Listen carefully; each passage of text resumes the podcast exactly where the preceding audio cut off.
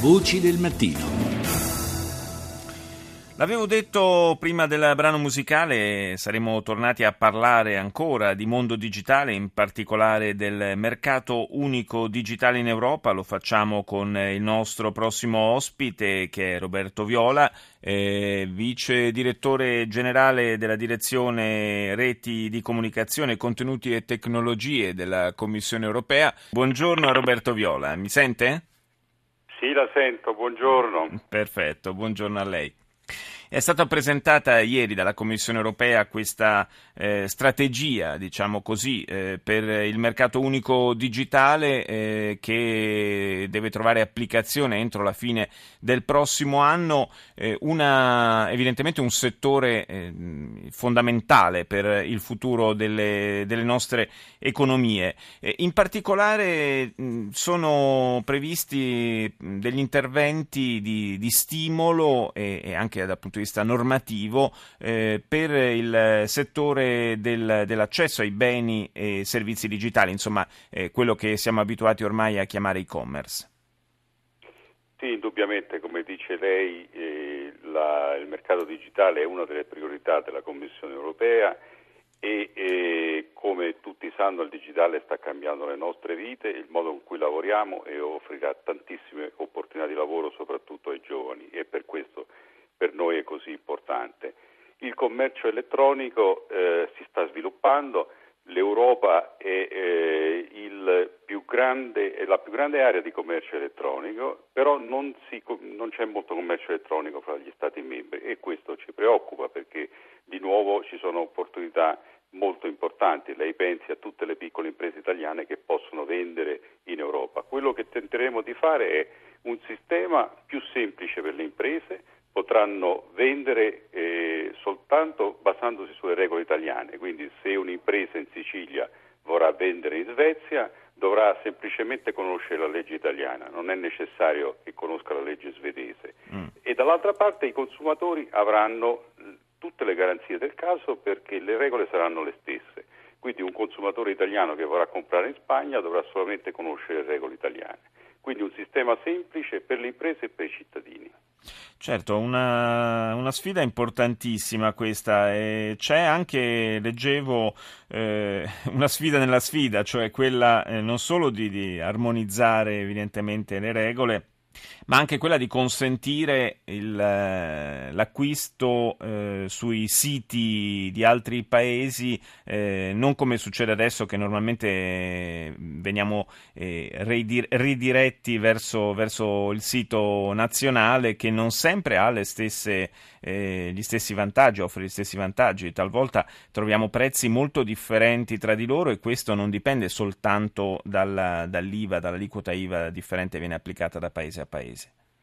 Assolutamente, noi abbiamo trovato delle pratiche che sono molto discutibili di alcune imprese che ridirigono i consumatori italiani sul sito italiano e non sempre, come dice lei, le offerte sono le migliori. Queste pratiche devono finire.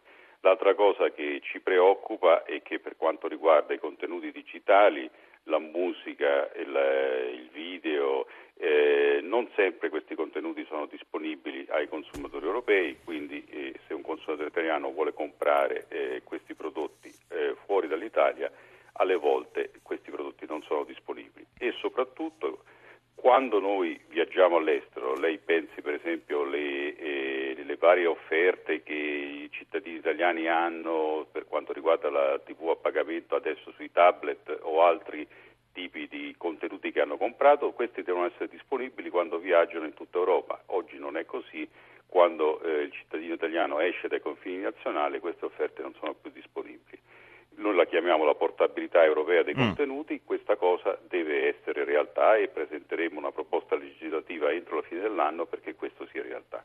Leggevo anche che mh, mm, contate di, di, premere perché eh, calino i prezzi dei servizi di consegna che frenano un po' il, eh, l'e-commerce, eh, però come, come, si può intervenire questo, in questo campo? Perché comunque è un campo nel quale vige la concorrenza.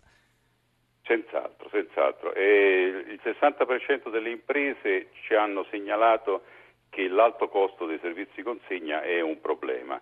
Però come dice lei, d'altra parte non possono esserci interventi eh, sui prezzi perché questo in un mercato che è concorrenziale non sarebbe la scelta più giusta. Quello che ha scelto di fare la Commissione europea è di puntare sulla trasparenza dei prezzi, sulla vigilanza da parte delle autorità di controllo e vedremo nei prossimi due anni come andranno le cose. Certamente ci riserviamo di valutare la situazione al termine di questo periodo. Per il momento puntiamo su trasparenza e vigilanza.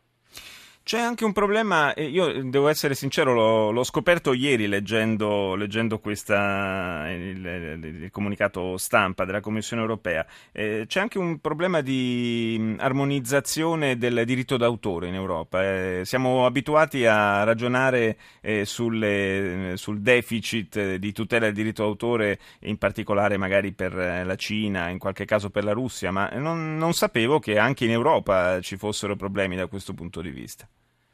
Beh, I problemi sono tanti, come dicevo, il primo problema è di creare un mercato unico per, per, le opere europee, quindi la possibilità per gli utenti di acquistare le opere europee in Europa senza restrizioni, di avere que- la portabilità dei propri contenuti, come ho detto, e il terzo elemento è un elemento di tutelare il diritto d'autore in maniera più uniforme in Europa e di questo ci vogliamo occupare in maniera tale da dare il massimo di vantaggio agli utenti ma anche una, la giusta tutela agli autori.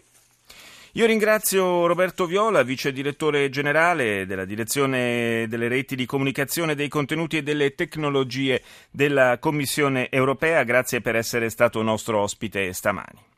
Grazie a lei. Vi ricordo che fino al 10 di maggio è possibile sostenere Unicef Programma Alimentare Mondiale, agenzie dell'ONU che sono impegnate ad aiutare le popolazioni del Nepal colpite dal terremoto. Si può donare un euro con un sms al 45596 da cellulare Team, Vodafone, Wind, 3 Poste Mobili e Coop Voce, oppure 2 euro chiamando da rete fissa sempre il numero 45596.